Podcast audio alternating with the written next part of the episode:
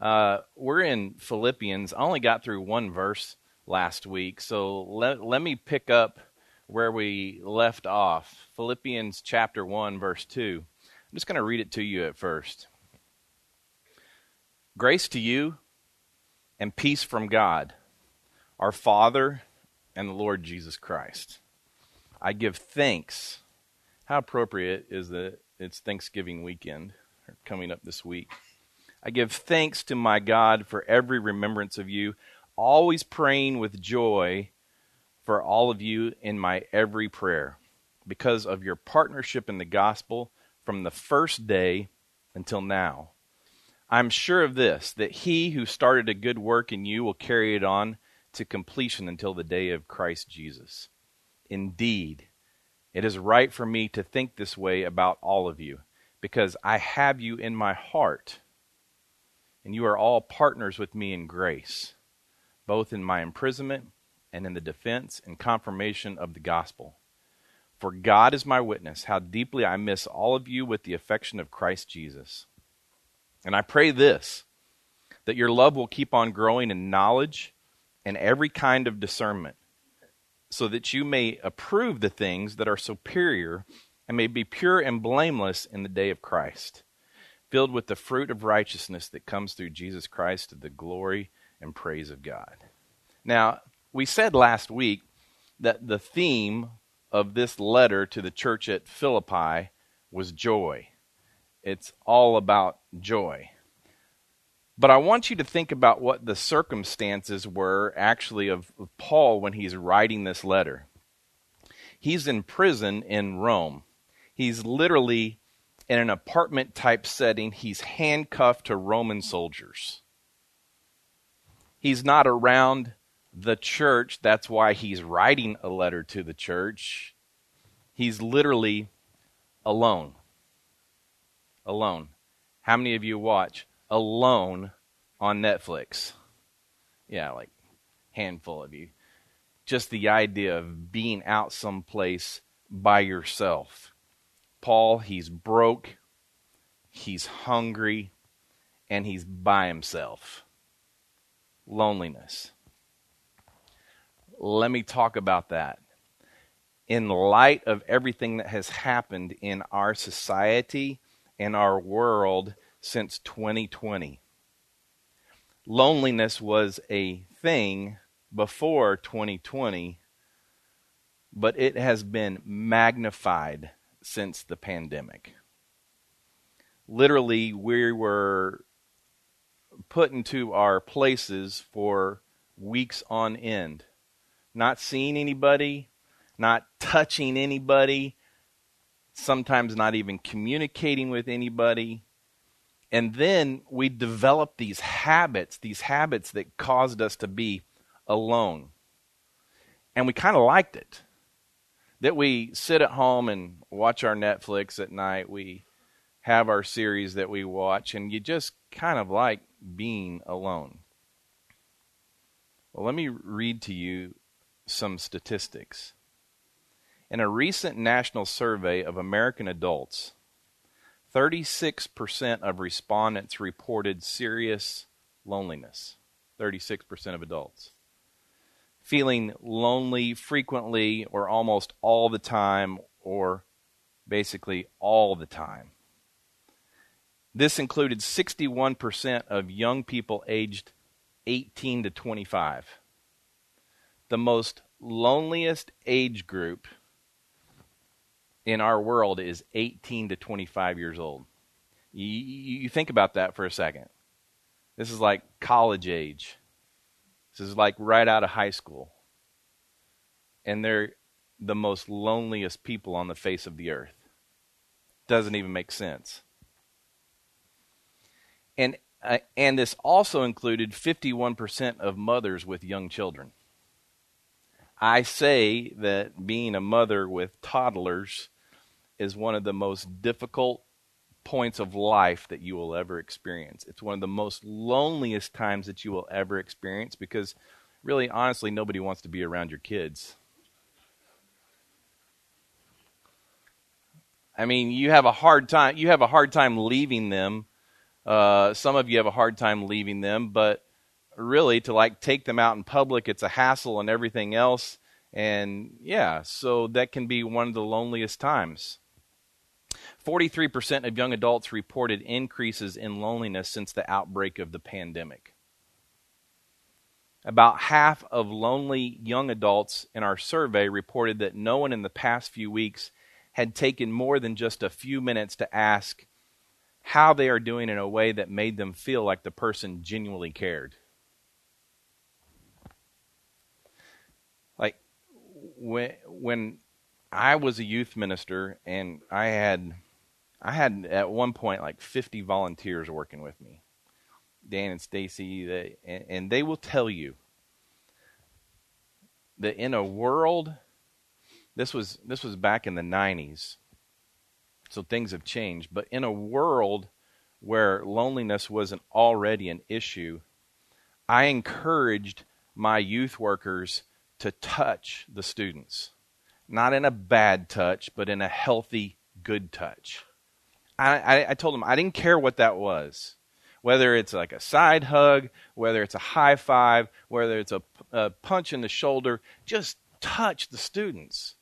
Because I, I, honestly believe that our kids can go around the world, the parents don't touch them, their friends don't touch them, their teachers definitely don't touch them now. They never get touched. And we were made to be touched in a healthy way. A healthy way. I, I get it that, you know, our society is all about perversion and everything else, and we're scared because people are making bad choices. I, I get all that. But just to come here and to like feel the warmth of this group and to be around people and everything else, it's an absolute need.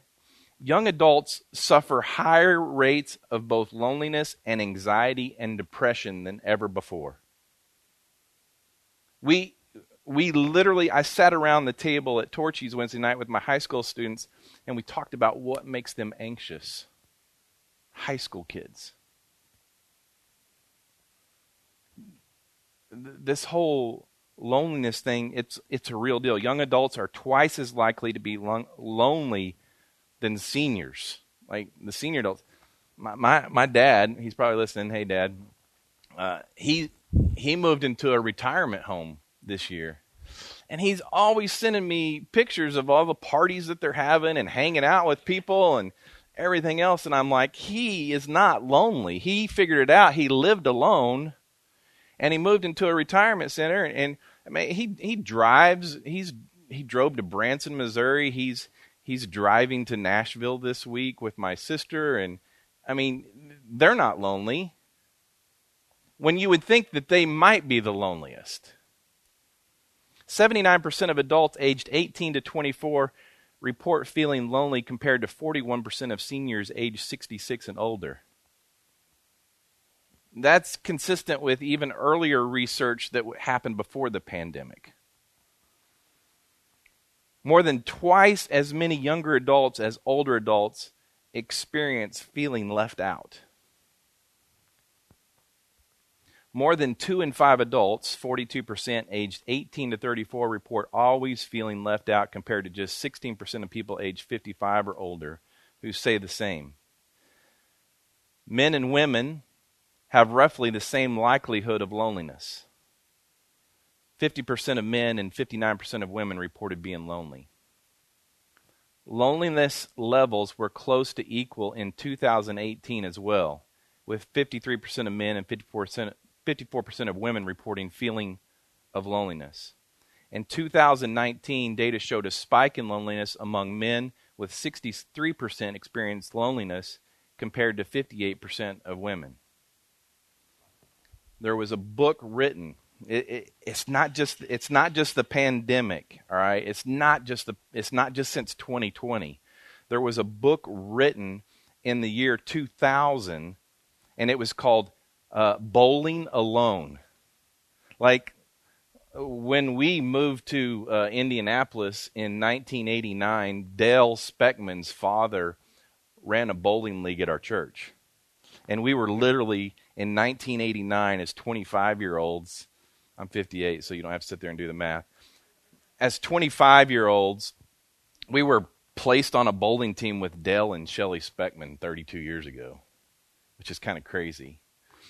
But bowling leagues were a deal. People got together. Now, this is one of the most crowded places on a weekend, Friday and Saturday night, this Pinheads place, but hardly anybody participates in a league. They they literally come here with a small group of people and they bowl within their family. And he's talking about this whole this whole book back in 2000 talked about family dinners are down 33%. Think about that. If it's 22 years later and after the pandemic, man, fast food is like booming right now. Going out to eat is a lot easier than it is to fix a meal at home. Having friends over is down 45%. Readiness to make new friends is at a low of 33%. Isolation in America is at its highest point. Now, let me tell you about isolation. I'm saying all this because this is where Paul was. He, he's totally isolated. But as I spoke, I believe, about three weeks ago about spiritual warfare, about what the evil one likes to do, is he likes to isolate. He likes to get us alone. Because what do you do when you think? When, you're alone? You think. Sorry, threw the punchline out there first. When, when you're alone, all you do is think. You can't turn it off. You lay in bed at night and you try to turn it off, and all you're doing is thinking. And we've said before in here, you're going to get your thoughts from three, three places. You're going to get your thoughts from three places. One is your brain, all your experiences that you had with, with your five senses, all logged into your brain. So all your experiences that you had are here, and so your thoughts come from that, your experiences. Two, I, I believe as a child of God that I have the Spirit of God living inside of me, and He speaks to me very clearly. So I get thoughts from my Heavenly Father. That's pretty awesome to think about. Like, literally, Jeannie and Danny were up here listening to the Father speak to them while they spoke to you. I'm doing the same thing. And then there's that third source that we get our thoughts. It's it's what we call POS, short for a lot of things. But it's the power of sin that dwells in our flesh. And it's like all of a sudden I'm getting these like crazy, demented, evil thoughts that I, I'm not the one that's manufacturing those thoughts. It's this power that's like dwelling in my flesh. And it's not me that's creating that. Why? Because I'm a new creation. I'm holy, I'm righteous, I'm redeemed, I'm forgiven. How in the world could I be creating those thoughts? Doesn't even make sense. But I sit there at night, I sit there in my isolation, and I have those same thoughts that you have. Pretty wicked. Pretty wicked. And so, literally, this is where Paul is. It's in isolation he's he's thinking about his situation as he writes this letter. And you, you think about this for a second. Uh, people really get disconnected and lonely, and it becomes epidemic. Uh, did did God create us because He was lonely? He actually had the Father, the Son, and the Holy Spirit. They've always been together. But the reason that you and I were created is because they wanted to include us in that relationship. That's the whole reason that we're here.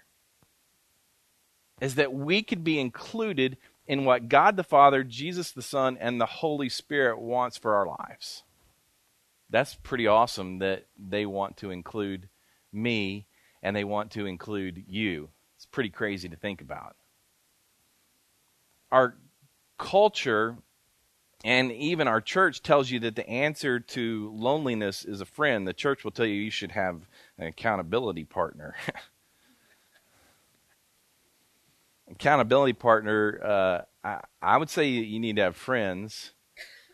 And and here's here's the thing is my friends don't have to ask me what's going on in my life. They know what's going on in my life. Because we have a friendship. We're open with one another.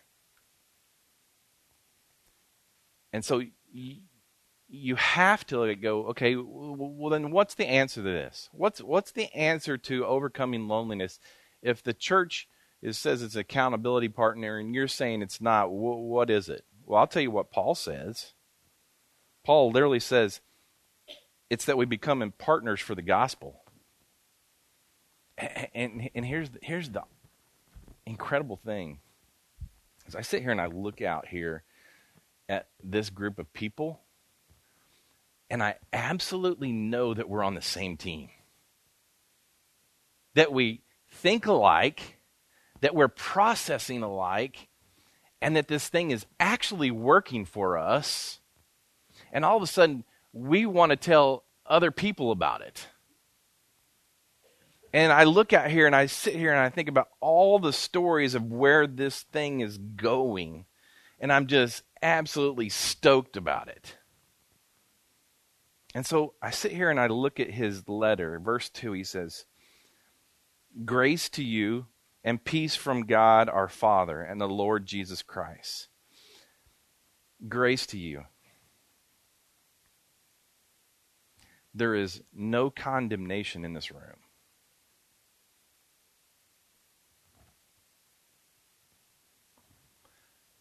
I know what you do.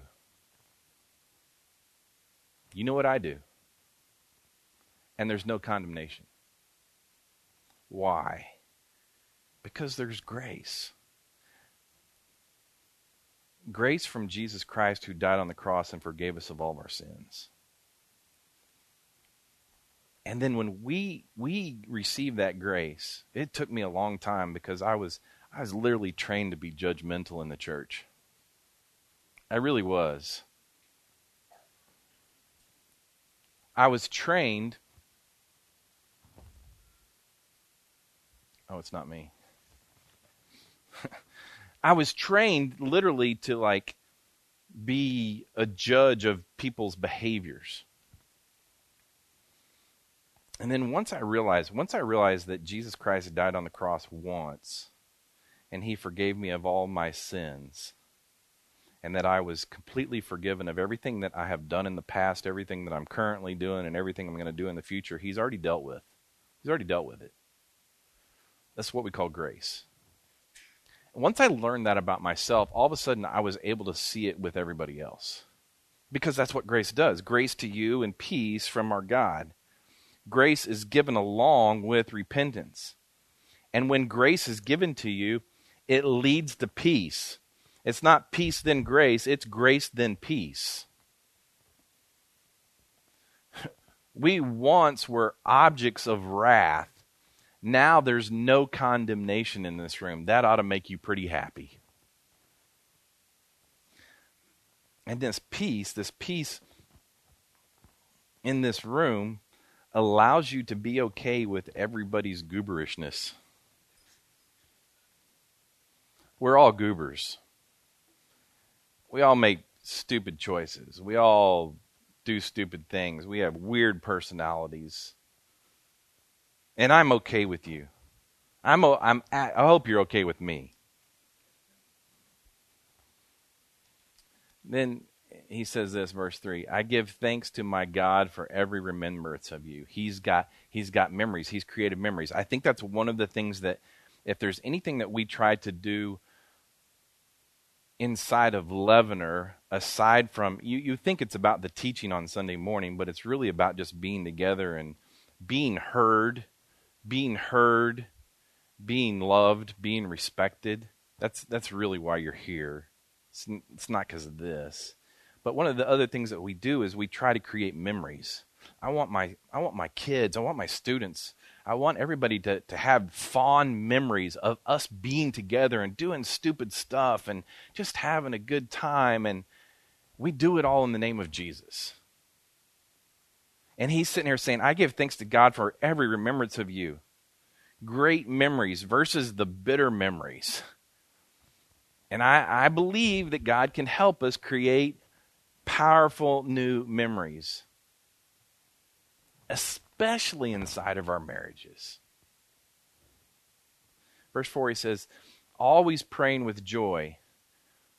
14 times he says joy in this letter always praying with joy for all of you in my every prayer.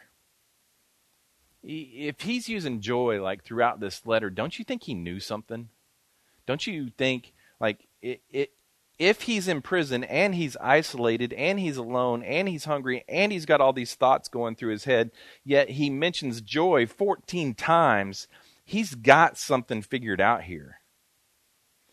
And his joy his joy is the thinking the process of forwarding the gospel the good news to others. That was what his whole thing was. Let me encourage you. Tell tell the people about the good news of, of jesus christ and what he's done.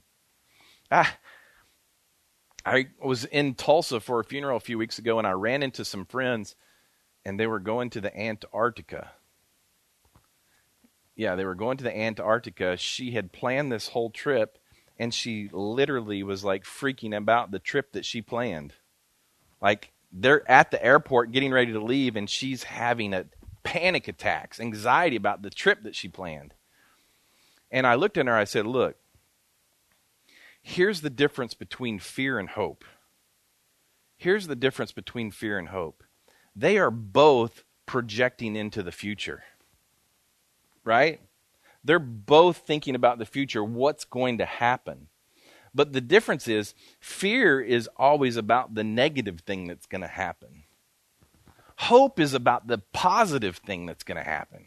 Like you planned this thing, it's a tourist thing. You're going to be fine and they were great. She came back and they saw penguins and everything else and they had a great time.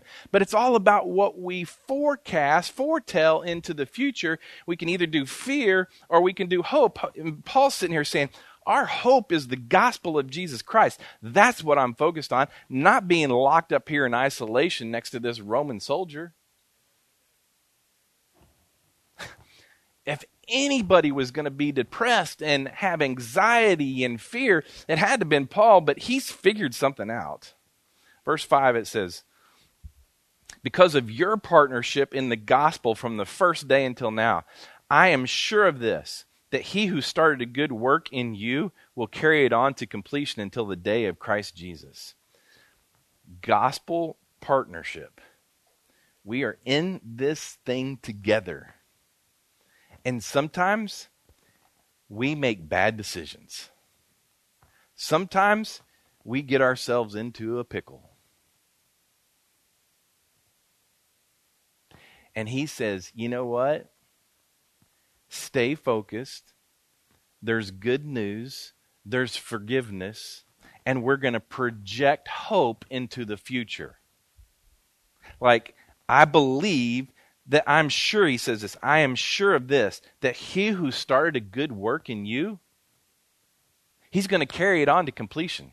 Like it's going to be done. It may not look like you thought it was going to look, but it will be done.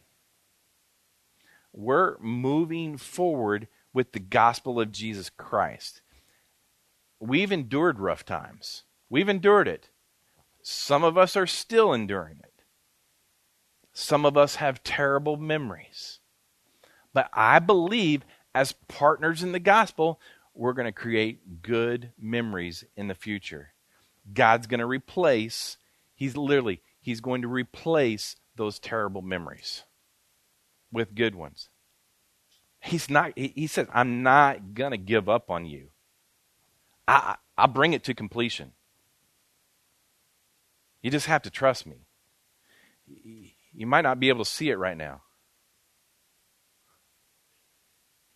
Some of you are going, There's no way. There's no way I'm going to forget that. My God's a little bit bigger than your memories. He can do it. He can do it. Like, He's already forgot your sin. Is there anything greater than that? God's forgot your sin.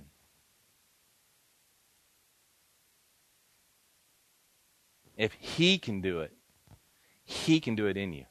I believe it with all my heart.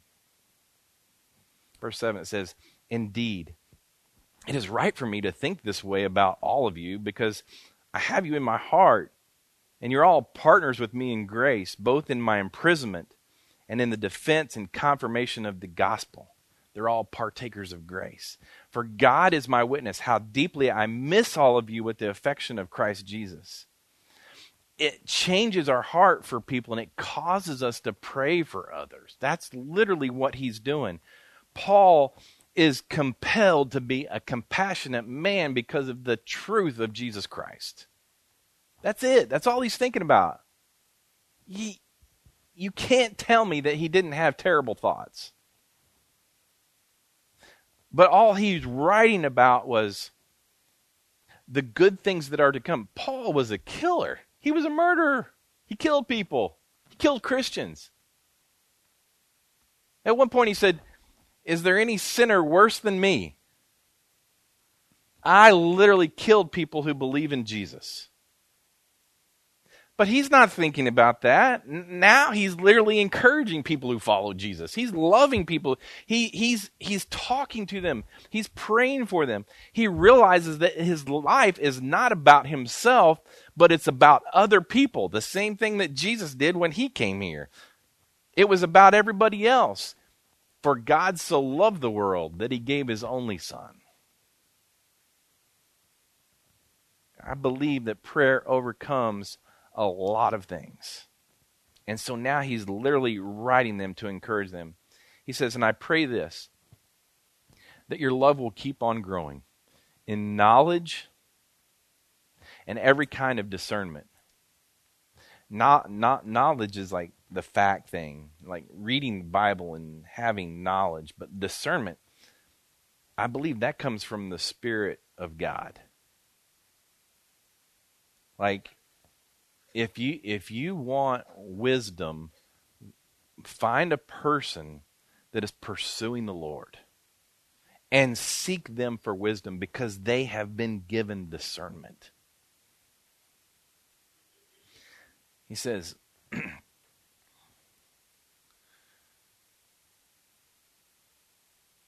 that your love will keep on growing in knowledge and every kind of discernment, so that you may approve the things that are superior, the things that are excellent. I get a lot of things presented to me. You should do this. You should try this. You should. I get should on a lot. and my discernment, my discernment says, okay, what's good? I don't want to do good. I want to do the superior. I want to do the excellent. Of all the shoulds that people give it to me, what's going to rise to the top here? What what's the best? There's a lot of good things out there. I I hear you. I hear you. But what's things that are superior and may be pure and blameless in the day of Christ? you know those spiritual gift test things? I failed the mercy side of it. I failed that. But it's the understanding of the gospel that allows me to love others. Like mer- mercy will come from me not because it's me, but it's because of Christ in me. He's doing it. Mercy is shown, grace is shown, forgiveness is shown. And it's based upon the discernment and the trust that I have from Jesus for other people. And then the last verse I'll look at today. He says, filled with the fruit of righteousness. It comes through Jesus Christ to the glory and praise of God. Righteousness. Let me sit there for a second. Righteousness. Abraham in Genesis, before circumcision, before the law, before anything he had to do, it says that he believed and he was credited righteousness. He was, it was credited. Hadn't come yet, but he was going to receive it. And the point that he receives it is when Jesus actually died on the cross for all of his sins. Then Abraham was made righteous. You, my friends, you're on the backside of the cross. He's already died. His blood has already been poured out. There is nothing more that can be done for your sin. It has been dealt with. You are forgiven. Watch. You have been made righteous. You have been made right with God. There's nothing else you can do. Being here doesn't get you more righteous. You're as righteous as can be. 2 Corinthians 5:21 says, "He made the one who did not know sin to be sin for us, so that in him we might become the righteousness of God." My friends, you are the righteousness of God. Ha! What'd you do? You believed. You believed. Just like Abraham. He wasn't walking down the aisle in church, wasn't even saying a prayer. It's just the fact that you believed. you gave Jesus your sin, and he literally gives you righteousness. That's pretty awesome to think about. Your legal standing before God, but it's also your lifestyle now. If you come to understand your righteousness, your identity, and everything else, all of a sudden it changes your lifestyle. Like, you walk out of this door knowing that you're holy and you're righteous, that you're forgiven, it changes everything you do outside. Uh, literally, I was coming to church and I was always told to ask for forgiveness, and I'd go outside and I'm like, oh, I blew it again. And I repeat the process over and over and over, you know? You, you know the process. But once I told I was forgiven one time, if we confess our sins, he's faithful and just to forgive us of our sins and cleanse us from all unrighteousness. 1 John 1 9. I was told that I had to do that every night, but then I realized that I did that when I was eight years old, and he says he cleansed me from all unrighteousness. That it was a one time process. And so now I, I walk, I live in forgiveness. I live in a state of forgiveness. No, it, yeah, I'm free to go out and do whatever I want, but I don't want to because I know what he did for me. I know what he for God so loved the world that he gave his only begotten Son. And it, it, it comes down to this it's all about Jesus. It's all about Jesus. Eh, Jesus is mentioned seven times in the first 11 verses that we just read. Seven times. It's all about Jesus. This community is only together because of Jesus. We all believe different things in here.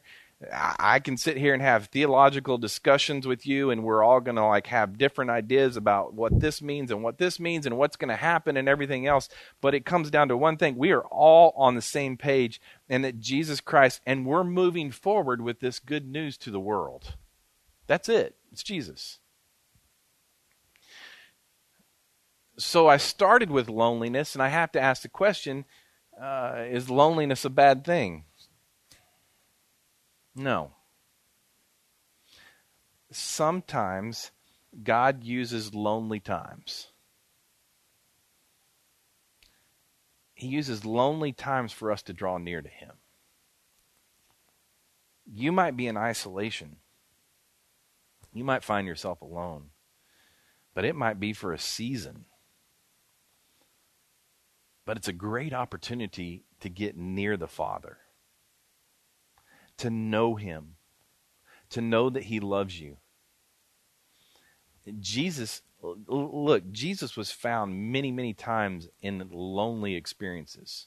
You go to the Garden of Gethsemane, and He's asking His disciples to stay awake and pray for Him, and He's over there by Himself, bleeding. And He comes back, and His disciples are asleep. He, he got up early in the morning and he would go and pray to his father It's like his energy for the day. He voluntarily withdrew from people. So loneliness isn't always bad. And then you think,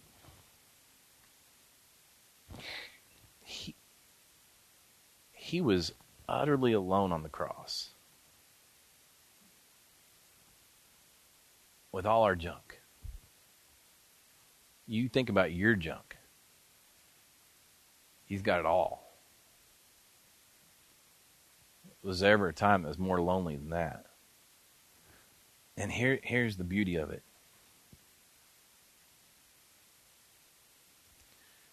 He, he can sympathize with me because he walked here on earth and he took my sin.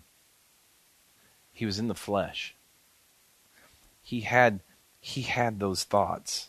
Power of sin was in the Garden of Gethsemane. He was bleeding. He had those thoughts. He didn't act on them, but he had those thoughts that I have. He was perfect.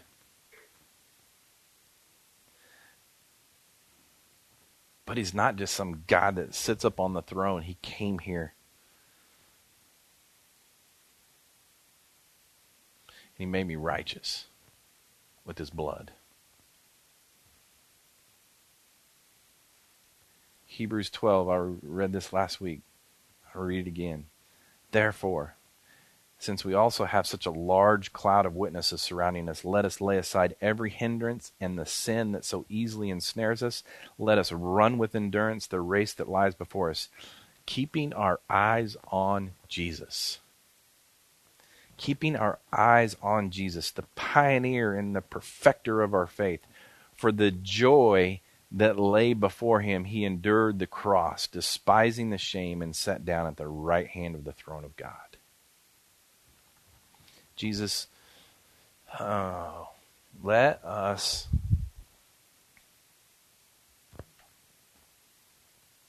let us come to the reality of what you have done for us. Every day, may we be stirred in our hearts and our minds, our emotions, what you have done for us. And as we experience that and as we walk in that, may we be able to express that in our actions, in our words, and just let it be natural. Not something forced, not something memorized, not something that's a responsibility, but it's just our way of life because it's you and us. So I thank you for my friends that are here today and are even listening that we're on the same team the Jesus team, your team. I trust you with us. And I pray these things in Jesus' name. Amen.